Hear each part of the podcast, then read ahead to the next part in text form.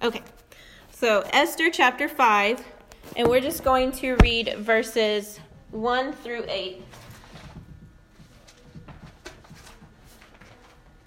And then we will pick up in Esther 7 later if time will allow. We took our time recapping last week's lesson, so let's see how far we can get. All right, Esther 5, verse 1. Now it came to pass on the third day that Esther put on her royal apparel and stood in the inner court of the king's house over against the king's house. And the king sat upon his royal throne in the royal house over against the gate of the house. And it was so when the king saw Esther, the queen, standing in the court, that she obtained favor in his sight. And the king held out to Esther the golden scepter that was in his hand. So Esther drew near and touched the top of the scepter. I forgot, I left out that uh, she could die. I'm sorry, she could die for going. Oh, awesome, thank you. Awesome. So she could die for even approaching the king without the king summoning her. So that was why she said, "If I perish, I perish." That probably didn't make sense to you. So she could have died if the if the king did not lower that golden scepter to her for her to touch the top of it. Then that would have meant she did not obtain favor in his sight, and she was in danger of being put to death. So that's why this was such a big deal for her to do that. But as we just read, the king, she obtained favor in the king's sight, and she drew near and touched the top of the scepter. Verse 3 Then said the king unto her, What wilt thou, Queen Esther? And what is thy request? It shall be even given thee to the half of the kingdom. And Esther answered, If it seem good unto the king, let the king and Haman come this day unto the banquet that I have prepared for him. Then the king said, Cause Haman to make haste, that he may do as Esther hath said. So the king and Haman came to the banquet that Esther had prepared. And the king said unto Esther at the banquet of wine, What is thy petition? And it shall be granted thee. And what is thy request? Even to the half of the kingdom it shall be performed. Then answered Esther and said, My petition and my request request is this or is if I have found favor in the sight of the king, and if it please the king to grant my petition and to perform my request, let the king and Haman come to the banquet that I shall prepare for them, and I will do tomorrow as the king hath said. Okay, so we just came into the place where uh, Esther has approached the king and she has found favor in his sight. And instead of asking him right away what she wanted, she just simply asked them to come to a banquet that she would prepare for them. So uh, she did that, and uh, who can tell what it really was about? Maybe it was just by the Lord's will and how he wanted this to all play out. But uh, maybe she didn't have the courage to go ahead and ask the king to save her people because Haman was there. So maybe she just lost courage in that moment. But uh, whatever the reason is, she didn't ask him and she just asked him to come to a banquet again the next night. But this thing that Esther did took great courage. She was putting her life on the line in hopes that she would be able to save her entire people, that nation. And so, just like Esther, we must be willing to lay our lives down for the kingdom of God. Uh, saving souls that would otherwise die forever. We are their only hope. Are we willing to lay our lives down or even part of our lives down to fulfill the calling that Christ has given to us all, and that is to preach the gospel to every creature?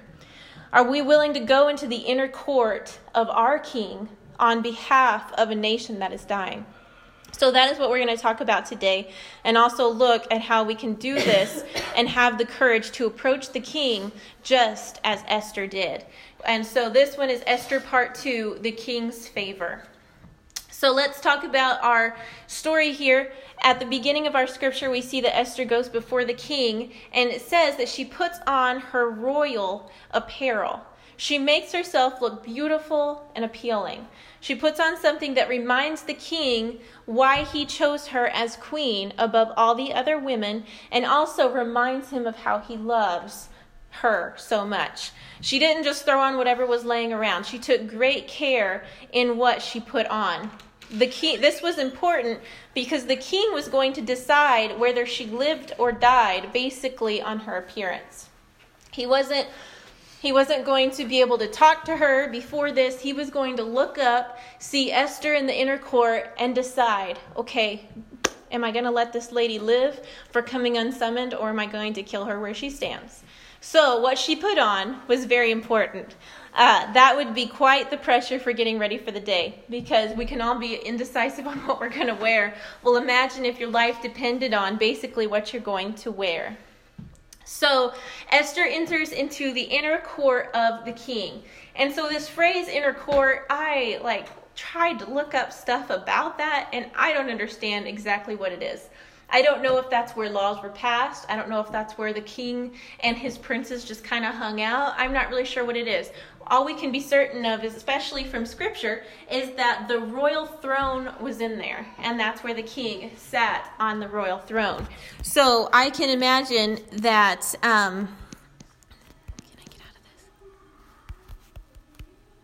Sorry, I was going to show you guys a picture of the royal throne room, a couple of them. Do I have. Where is that one? Okay, so this is one. This shows Esther approaching the king and see how all of the wise men are all around and that gigantic statue of like the lion. That looks so intimidating. She wasn't just walking up to the king into like the place where he got dressed or into his room.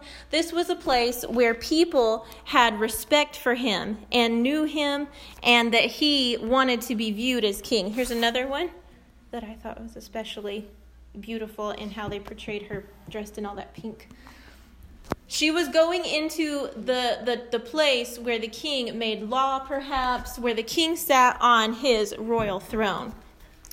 So, um, this wasn't a place that was private or secluded from others. So, the king's ego would be on the line everybody would know he didn't summon for the, the queen because they didn't hear him say, hey, bring the queen in. So they would all know it. So he had to decide what he was going to do there. This was going to be where people could see. The advisors would know that the king could kill her just for approaching without being summoned. so Esther approached the king and she found favor in his sight. He lowered that golden scepter and she touched it, and her heart, her life was saved. So, what made Esther so appealing to him? Do you think it was the clothes? Or maybe the way she did her hair, or the fact that she wore that royal crown that told him who she was? Or was it just because he loved her so much already that it made his heart glad to see her coming to him? Whatever the reason was, we know that he lowered that scepter for her to touch, signifying that he approved of her presence and she would live. And what he said was so interesting, though, because Esther 5 3 says, Then said the king unto her, What wilt thou, Queen Esther? And what is thy request? It shall be given thee to half of the kingdom. And he repeats this over and over. He says this like two or three times, more times in scripture, saying, Hey, I'm to give you up to half of my kingdom. I don't care what you ask for. This was like divine favor that she got from him because it wasn't just, Oh, there's Esther. Oh, what do you want, honey? You know i got a couple couple dollars in my wallet i'll let you have. No he was willing to give her to up to half of the riches of his kingdom for whatever she wanted. So this was an amazing thing uh, for him to say that. Um, so she got to go from worrying whether she was going to live or die to being request to being granted a request up to half the kingdom. So instead of making her petition in front of everyone, Esther simply invites the king and Haman to a banquet that night.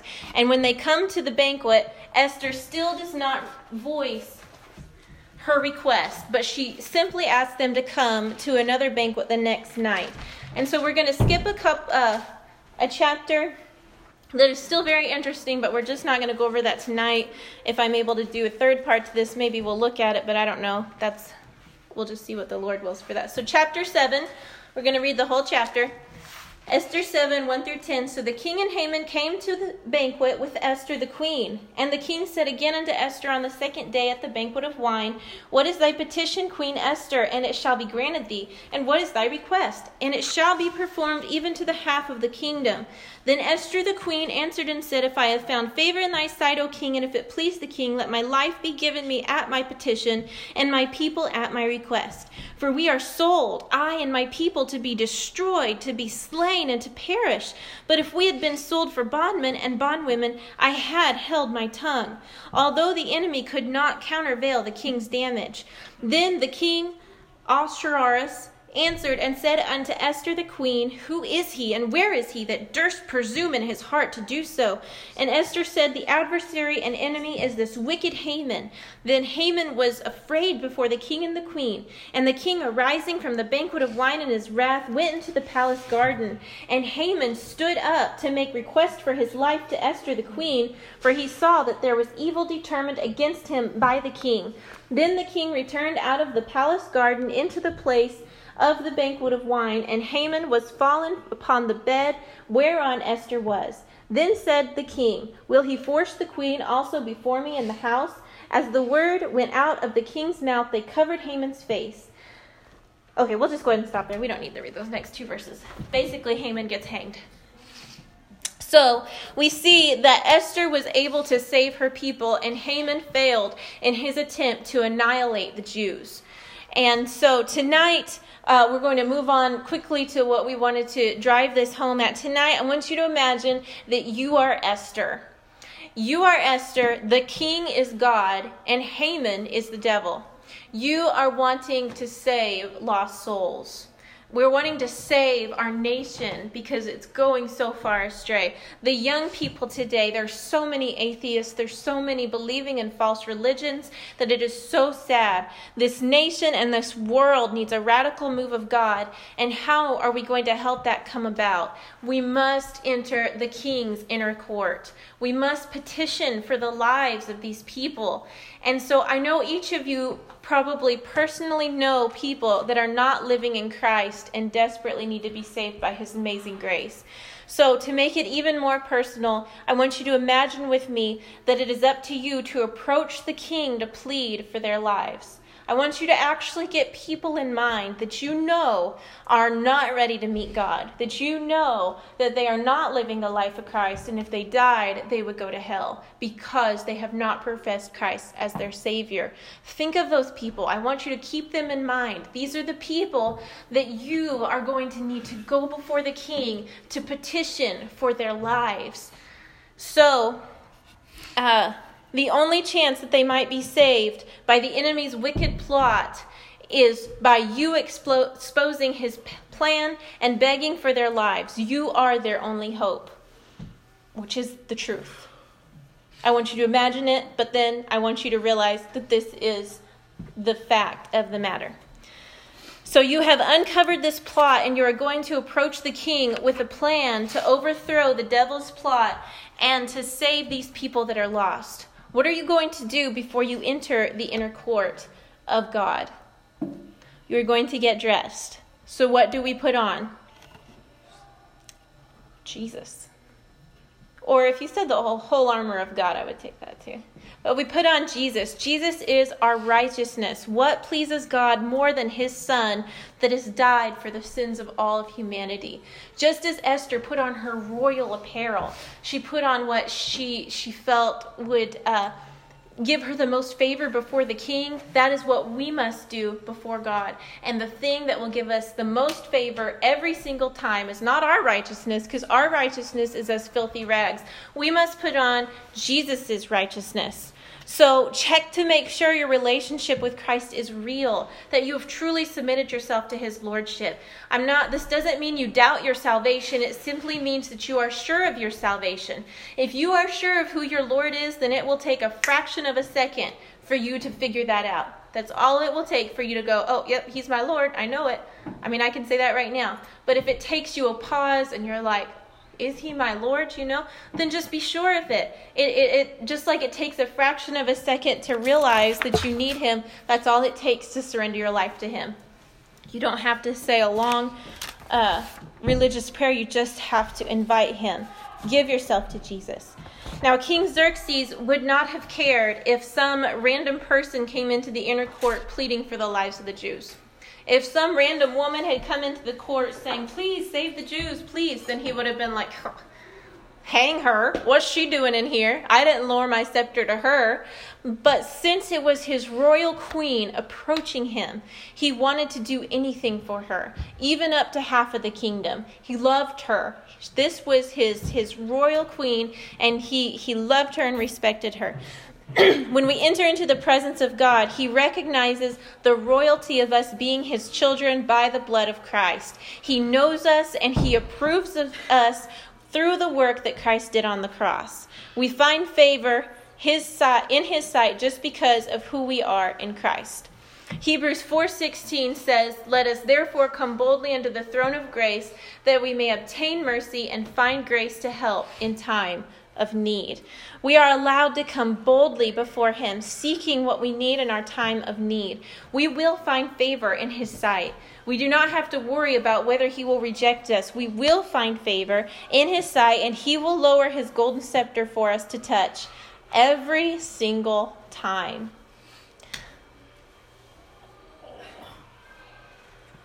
calm down.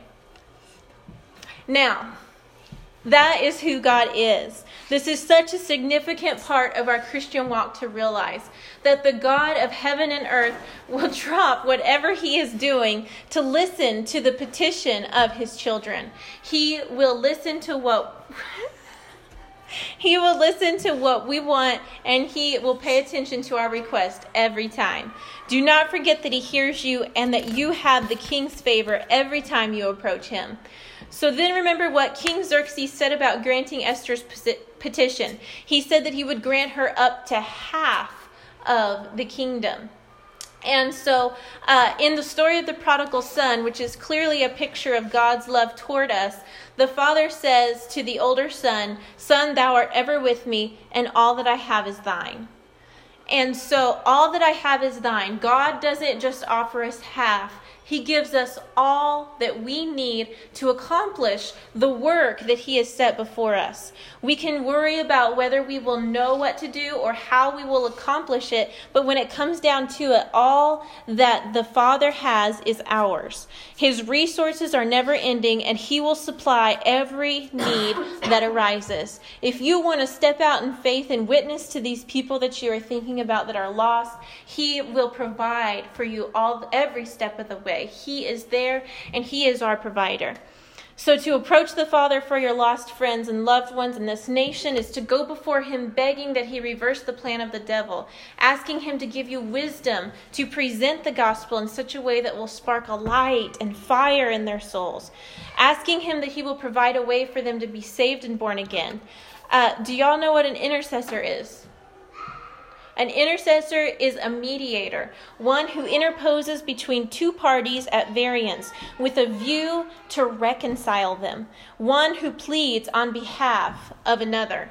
So if Kyron was to get completely mad at Lane right at this moment, and I was to step in, and Lane gets mad back at her, and I was to step in and go, No, guys, come on, Lane. You know that you like Kyron. This is just a moment where you guys are fighting. You need, it's okay. and then I look at Ky- Kyron, it's all right. I know Lane can be a little bit but he but he's a great guy and, and you guys are just such good friends. Come on guys. I know you i would be intercessing. I would be coming between you trying to bring you guys back together.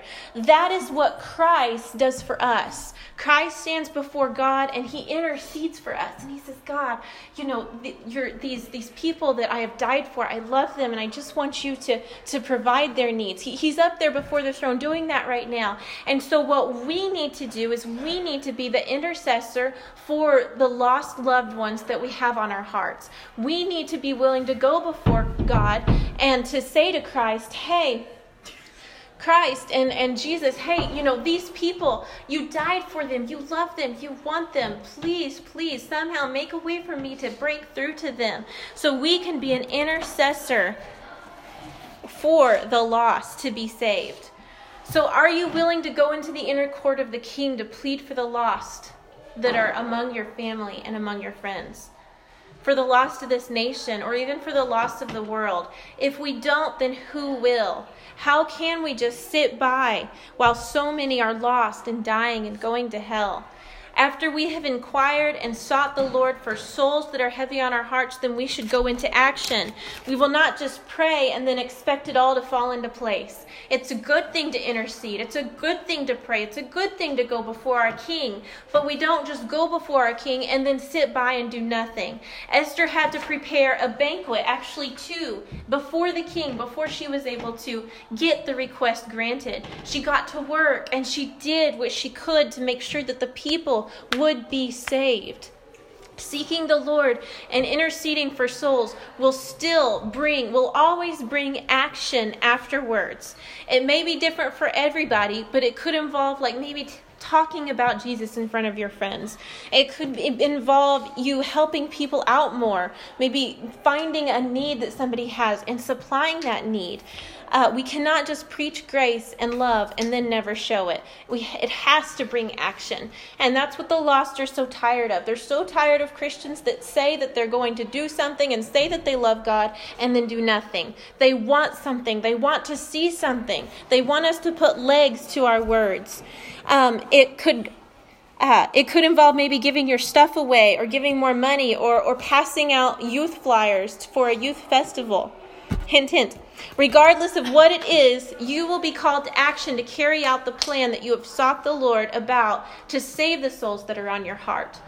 So, this is what I want us to do tonight. I want you to just please just take it serious for a moment. I know that it's so, when you're young, everything's so frivolous and funny and fun, but there are people that need to hear the gospel and we need to be ready to give it to them. I want us to pray about the souls that are on our hearts. If you don't if you don't know anyone or can't think of one anyone, you can ask the Lord to reveal someone to you that you could pray for that's lost. Or you could just pray for our nation as a whole or even pray for other countries that are of a predominantly another religion like China or India or the Middle East or Europe there are lost people everywhere, and they need an Esther to enter into the king's inner court for them. They need you. We never know the impact that our lives can make for the kingdom of God if we don't apply ourselves to what He calls us to do. If you never apply yourself to the gospel of Jesus Christ, you will never know the impact that He could have made through your life. You will never know what it's like to see a harvest of souls if you don't try to minister the gospel to the lost. So please just seek Him tonight as we worship.